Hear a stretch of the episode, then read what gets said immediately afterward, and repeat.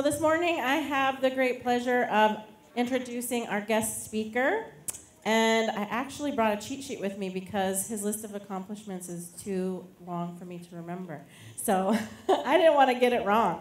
But our guest this morning is a graduate of the Citadel. He's a former U.S. Marine counterterrorism officer, CIA intelligence special operations group officer, and let's not forget that he's my favorite character on NBC's The Blacklist. but one of the most impressive things is the things like when he sits and tells me stories about how he has sat on a banana boat in the middle of a lake in Central America, unarmed, negotiating for the life of one child. That to me says it all. So if you want to here more than he's going to be able to tell you this morning. He has a few books with him this morning. It's called Something Bigger Than Overthrowing Small Governments, and there really is only a few. Um, so Rich will be back at the information table after service if you want to grab one. Okay. Um, it's a 40, we're going to say it's a $50 book. Um, and you would think this guy who has this long list of accomplishments would be very, you know, I think I would be. Uh, but he is also one of the most humble and kind people I have ever met, and I truly am blessed by his friendship. So uh, it is my pleasure to announce to you this morning Bazzel Baz.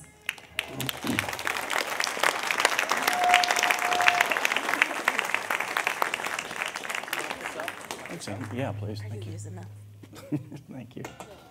Can you hear me okay out here? He doesn't want to use this. Does this work? How's that? Can you hear me? Great. Oh, you guys are pretty amazing. Um, Pastor Rick and Richard, just so many people in this church all together supporting what we do to rescue children. And in addition to that, I'd like to, I want to give a special notice to uh, a couple people that showed up here.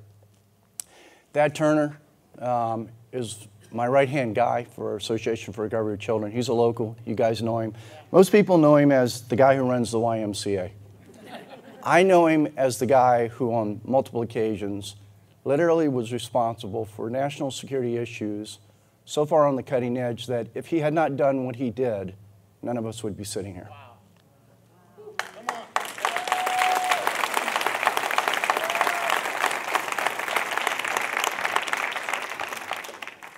Next to him is Lincoln. You know Lincoln. Lincoln is on our board of directors. Without Lincoln's support, I would not be able to stay in my lane. And outside of that is Papa Turner and Mama Turner, Thad's parents. And uh, I'd like you to bless them with a round of applause, if you will.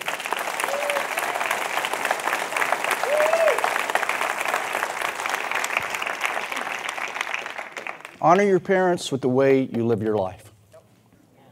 Always remember that. It'll pay off.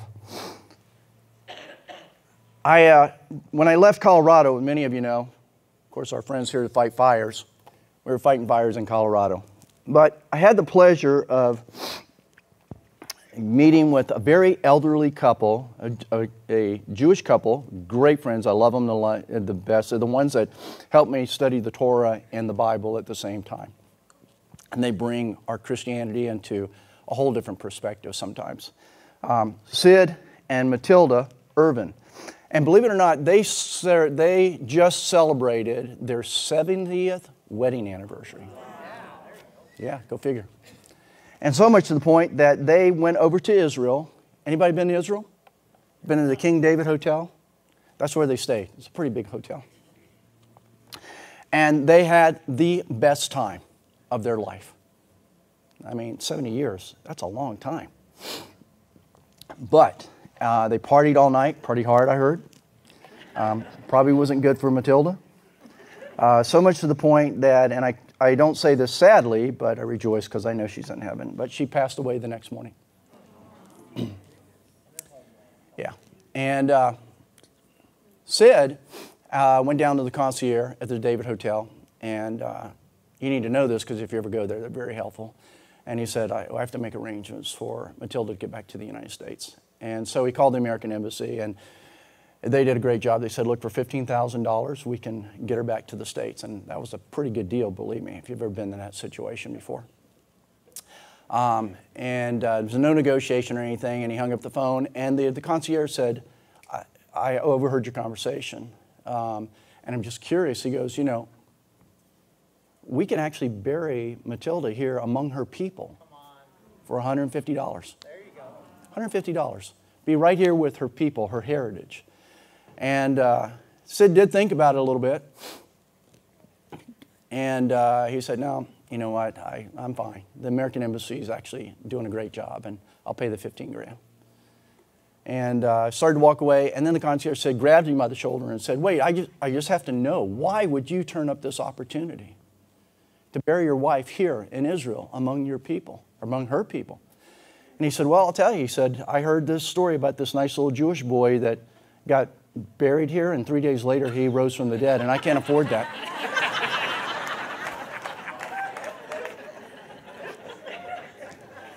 it happens. so, good morning. It's an honor to be here. And my name is Bazzel Baz, and I am, that's a weird name to begin with. That's about as weird as that joke, wasn't it? Yeah. Uh, I'm the founder of the Association for the Recovery of Children. It's a nonprofit organization, 501c3, of former intelligence, military, and law enforcement officers that are dedicated to the recovery of missing and exploited and trafficked American children. We've been around since 1993. We're probably one of the oldest running child rescue organizations in the United States.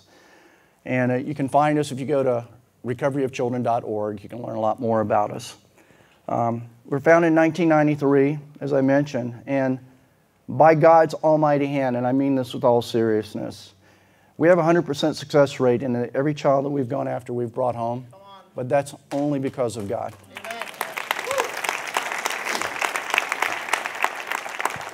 Thad and I were just talking the other morning at breakfast. You know, people know a lot, a few things about us. We're tier one operators. We're the, we're not, we were not responsible for Osama bin Laden, but to give you a perspective, it's, it's those type of operators that that's the culture we come from. So people think that's really cool and sexy, and we can do everything. We do all the magic. We can do all that, and, and we can do a lot.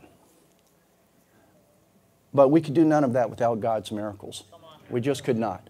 It's impossible. And anybody that tells you that they do it all on their own, they're either smoking weed or they've never been downrange. That's just it.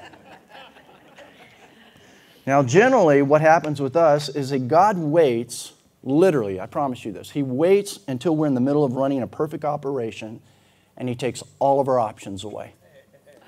If you want to talk about that, Thad and I were in Cambodia recently, and literally the worst case scenario started evolving, and all our options got taken away. Now, I've learned that this is just his way of showing up. It's his way of making sure that we don't take credit for anything, and that all the victory for saving a child really goes to him. Um, he must know enough about our hidden ego to know that if we were even given the slightest moment, we would try to brag about it, maybe. I don't know. But in fact, we've gotten so used to it that we find ourselves more on our knees or when our options get taken away and Thad or Juan or whoever it may be will look across the table and say, I think we need to pray. And so we do. And what happens is during those critical moments, we start seeing miracles. We see the hand of God, so to speak. Um, and the miracles do occur in such a degree that not one single operation has not been saturated with a biblical, proportionate miracle. I promise you. It's crazy. We call them Red Sea openings. That's what we've gotten used to doing. And on any other day outside of today, I'd be more than happy to sit with you, even after the service. And if you're interested in hearing one miracle after another, Lazarus type miracles, I'll be more than happy to share those things with you. But today, what, what I'd like to do is provide you with a few things to think about. And these are things that hopefully will bless you and inspire you to come closer to the creator of this heaven and this earth, the God who loves you more than anyone ever could. And that's the God that sustains the very breath inside of each of you right now. Right on. Because if it didn't, you wouldn't be here. Now, this I understand very clear, clearly, and you probably understand that very clearly also, but there are some things that I do not understand. I don't understand why there are 421,000 missing children in America in 2019. I don't understand why I'm alive or Thad's alive and many of our friends who went downrange are no longer alive. And I don't understand why corruption is within the ranks of our government systems that appear, appears to go unpunished year after year after year. And I don't understand why a man and a woman who has longed to have their first child loses that child in a miscarriage. And I don't understand why some die of cancer and some do not. And for many years, and many of you, we wish maybe had never happened to us in our lives a complete standstill. And to some, we may even fall into level for the rest of our lives. Kind of we're stuck in this kind of emotional quagmire and unable to own life but save the lives of others. To get into a challenging situation that He's not provided a way out or a formula. And that's why he tells us in Proverbs 3, 5, and 6, and in all your ways acknowledge him, and he shall do what? Direct your paths. Go back today and do me a favor. I want you to read Proverbs. Look, you can read the instruction manual. It's no different than if you're reading the ingredients to bake something at home, right? Until you physically go home today and apply yourself. So, what, uh, let's imagine we're all standing in the middle of the road. And much to our surprise, a car comes around the corner, right? Whoever you want to be in the road with me. And we're all struck by the event, as we are with many things that catch us by surprise in life, right? Many unexpected happenings. I look at you and say, Why'd that guy driving the car run over us? And you say, I don't know why that guy driving the car ran over us. And I say, What was he thinking? And you say, he must have been out of his mind. Who would do such a thing? And I say, I don't understand why he wasn't more careful. And you say, I just want to understand why he wasn't obeying the speed limit. While we're standing in the, in the middle of the road trying to understand what happened, do you know what's going to happen to us? We're going to get hit by another car. get out of the road. Get out of the road. And most of the time, that is what God requires of us right after something very unpredictable or surprisingly unexpected happens to us. Get out of the road. And once you're on the sidewalk, where generally it's a lot safer, you can stand there all day long looking at one another, but honestly, you and I may never see that guy again to ask him the question, Why did you run over us? or understand why he ran over us.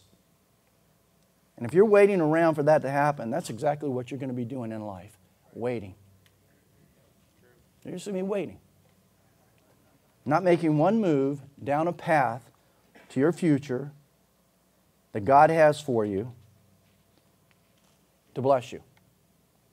So if you can get to the point where you don't need to understand then you'll start walking down the path, perhaps on the sidewalk where it's safer, like I said,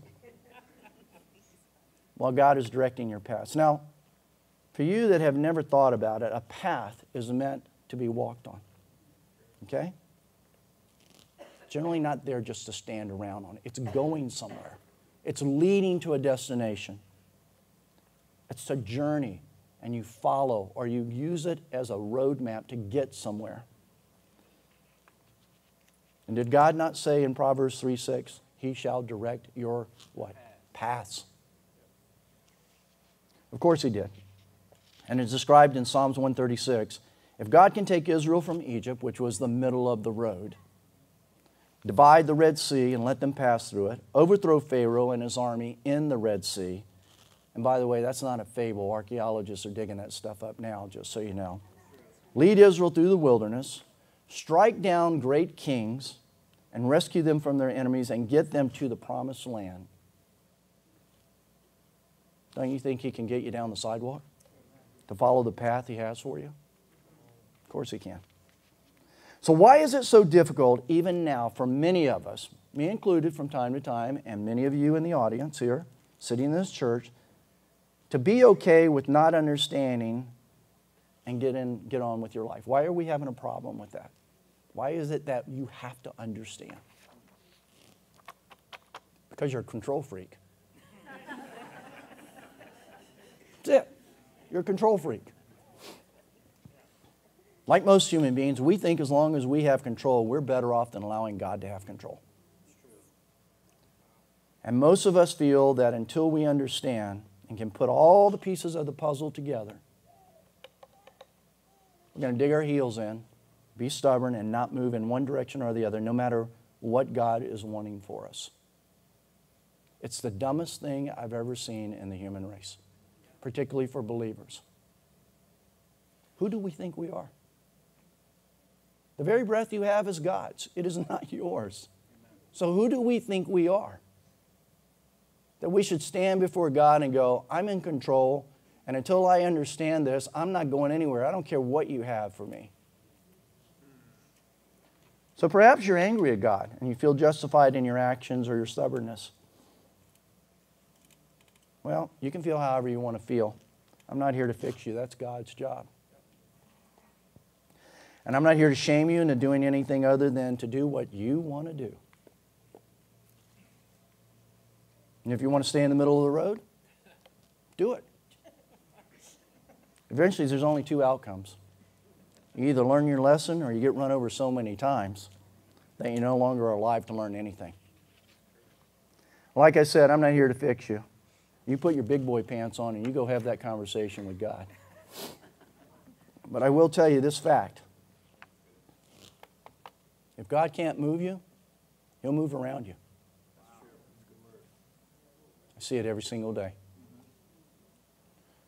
For those out there that are saying to themselves, then, I think, Baz, I, I'd really like to learn to be okay with not understanding, but not sure how to let go of my control and let God direct my ways or my paths, so to speak. Well, here's God's wisdom in doing that be with Him. Yep, just be with Him. So many Christians spend their time with God asking Him for things. It's become a habit. Like God is the go to guy for not only things we need, but things we want. Every morning when we get up and we pray, God, will you do this? Will you do this? Will you do this? Now, I'm not saying that God, asking God things in prayer is not appropriate. In fact, it's not wrong. In Matthew 21 22, Jesus says, And whatever things you ask in prayer, believing, you will receive. Or Luke 11 9. So I say to you, ask, and it will be given to you. Seek, and you will find. Knock, and it will be open to you. I mean, the scriptures are full of asking God for things, but come on, people, for the love of Pete, let's get some balance here. I believe we're not receiving the full power of His promises when we just do nothing but ask Him for things and don't spend time in His presence to be saturated with His glory. Amen. Matthew 6 8, God tells us that He already knows our needs. He says, Therefore, do not be like them, for your Father knows the things you have need of before you ask Him. He's way ahead of the game. So if He already knows what we need, then why are we asking Him all the time, especially repeatedly, for the same thing? God doesn't have wax in His ears. It doesn't work that way. He heard you the first time. You just got to understand God. Let me put you in God's shoes. When I was a little boy, I loved following my father around. Just followed him around to see what he did, who he was, got to know him, just being around him in his presence. And I think that I learned a lot from that. And I learned a lot about my father, what he was up to. And I think we need to be more like our biblical ancestors and go before God and just be with him. Sometimes not asking him for anything, but just soaking up the Holy Spirit. Have you ever had someone who you hear from every now and then, and when you do, it's only because they want something from you? Well, there's a lot of yes in here. You have other people that who want very little from you, and when they call you up, it's just simply because they love you or they just want to be around you. They want to get to know you. Look inside yourself and tell me how you feel about those two different types of people. Our heart isn't that far from God's heart. And I often believe that God sometimes feels the same way. And it's only His grace for all mankind that keeps Him loving those who could care less about getting to know Him and simply wanting to use Him. We are coming in a time in history, talk about biblical proportions, when if you are not connected to God in a personal relationship, and all you do is ask Him, and you are not saturated by the Holy Spirit and His power and His strength, you will fall. And you will fall hard. So, where am I going with all of this? Well, if you can learn to be okay with not understanding, so you can have a more fulfilled life, so you can lead, go down the path that God has carved out for you. Learn to spend more time just sitting with God, then I think that's wisdom. And I think that scripturally is what God requires of us. How many times did David in the Bible just go before God? Elijah, whoever it may be. They just went and got in God's presence. I remember one morning on a snowy day in the Rocky Mountains where I live, near my home hearing God summon me to go to a nearby mountain. And the urge was so strong that I couldn't resist it, and yet I had no understanding of why. Absolutely not. And I got to a point finally where I was okay with not understanding, but just being obedient and just listening and just doing. So I put my snowshoes on and I trekked on out and headed about probably a mile from my house clearly in the thick of nature, surrounded by evergreens and aspens and ponderosa pines. And there I was in the middle of basically kind of nowhere. Since the national park is just 500 yards from my house, it's easy to get nowhere fast. And there was quiet sounds of nothing. Yeah, that's right, just absolutely like nothing. So I stood there where I thought I needed to be, and guess what? Still, there was nothing. I don't know what I was expecting. So I raised my hands and I yelled, I'm here! I did what you asked. You know what happened? Nothing. Nothing. Nothing happened. And I stood there silently waiting on God, silently waiting on God. And then I made the mistake of saying, I'm not leaving until you show up man, all of a sudden, Holy Spirit consumed me. I buckled on my knees in the snow, and there I went. And I wept uncontrollably.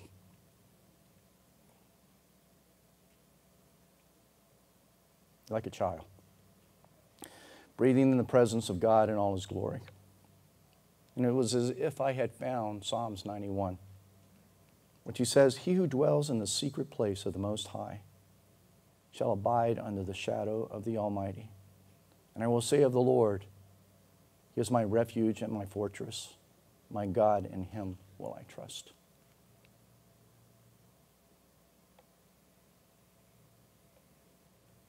And all I did was kneel there and giving thanks, just like it directed us to do in Psalms 136. And give thanks to the Lord, for He is good, for His mercy endures forever. I think it's worth saying at this point that what our nation is currently going through, and I'm not political, I'm just a patriot, I just serve my country. I think it's smart to remember that we put our trust in God, not man, not our Senate, not our Congress, in God. That's where you have to focus. Because the minute you take your eyes off of God, you will despair. God has been faithful to us as a nation, has been faithful to you as a church. I must have been probably in that location for a short amount of time, and I just, as I arrived, I departed with the sound of nothing, blanking my trip back home. Now, I don't understand if you, I don't know if you've ever experienced anything like this, and if you ever will. And I don't understand why it happened. But I don't need to.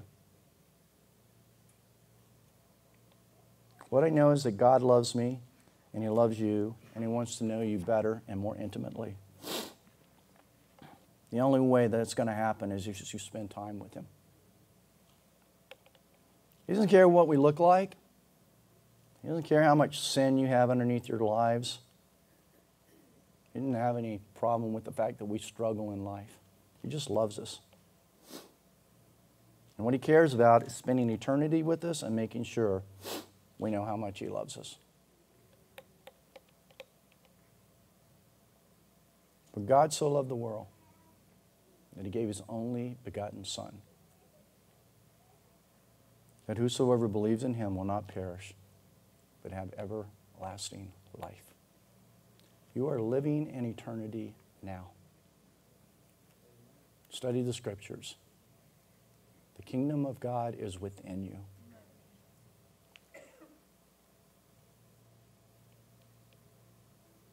Let me ask you a question. When did you or I ever give up our only begotten anything for those of this world who do not deserve it? I've lived more than most men will in three lifetimes, and what I tell you on this day is the truth. If you're in the middle of the road in life, let me encourage you to find the sidewalk and trust God to do mighty things in your life, even if you don't understand. Make sense? You don't need to understand, do you? No. You're just going to waste your time trying to figure it out. Get on with your life. Leave it behind. Oftentimes, when we talk about carrying a load on our shoulders, the only reason we're choosing to carry that is because you're choosing to carry it. Why? Because we're control freaks. Stop being that. Trust you. There's so much that we've been through in life that we will never understand, but we have a mission to rescue kids. You have a mission every day in your life.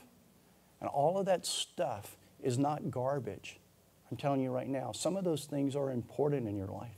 The death of a family, a member of your family, whatever, they're not saying they're not important. But if you're waiting to understand why so many things happen to you or happen to your friends in life, that's where you will be waiting, and that is not furthering the kingdom of God. And I'll tell you what, it's not healthy for you. You can't carry the weight of the world. So it's not that there's garbage, it's just that whatever garbage there is, you're trying to understand why it's garbage. Who cares? It's garbage. Wait till you get to heaven. Then you can ask God. You have more important things to do. Does that make sense? Good. Let us pray. Father, thank you. You are the creator of heaven and earth. You assemble your people in such a loving way, Lord, that we have an opportunity and the freedom of religion and all the love that you bring to the table is beyond anything we can ever imagine. I pray your blessing on this congregation today, Father, that each and every one of them would be okay with not understanding, that we would trust you and lean into you. We pray for our nation, Lord, that we would do the same. We pray that all things we do, we do for your glory and not for ourselves. And then on this day, Lord, the 24 hours you've given us this day, that we'll make an effort to touch someone's life out there, Father, that doesn't deserve it. That they don't deserve our love, that they don't deserve our kindness, that they don't deserve to be fed, that they don't deserve to be smiled at or cared for or a kind word. That we would put ourselves aside and we would be more like you.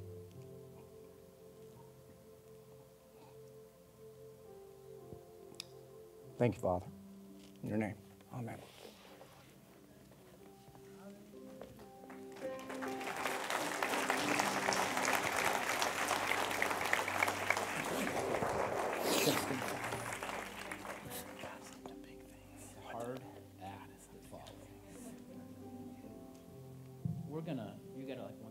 One song to sing to worship.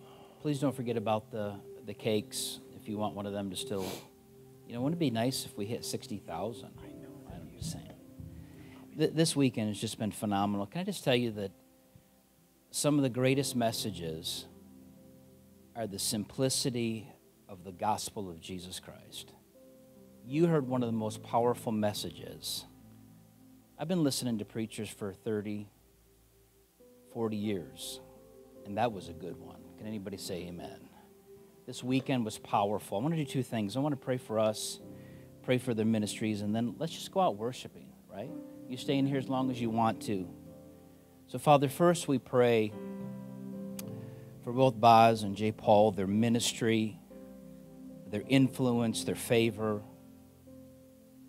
God, they are doing the will of God and the work of God. So we're asking you that you'd expand, you'd multiply. Even this money that was sown this weekend, I don't know how it could happen, but I'm asking you for a multiplication. In addition, God, let there be enough funds to do what you've called them to do and expand. God, give them favor like they've never seen before in this next season. God, we know that they're in your perfect will, and we're so thankful to, to couple with them and partner. And now we pray for us. God, I pray that the message that we heard this morning, and we've all wrestled and toiled, that we would come into the place of just trusting in the Heavenly Father. So we take a couple moments as we worship this morning and we say, you know what? The hurt, the tragedies, the stuff that we see, we believe God's big enough and great enough and powerful enough that He's got the whole world in His hands. God, let this be a season where the church rises like never before to put their trust in the living God of the universe. So as we go today, please let us digest this. Let us pray over it. Let us receive through the Holy Spirit that it would change us and change others. We pray these things as we worship in Jesus' name. Let's worship.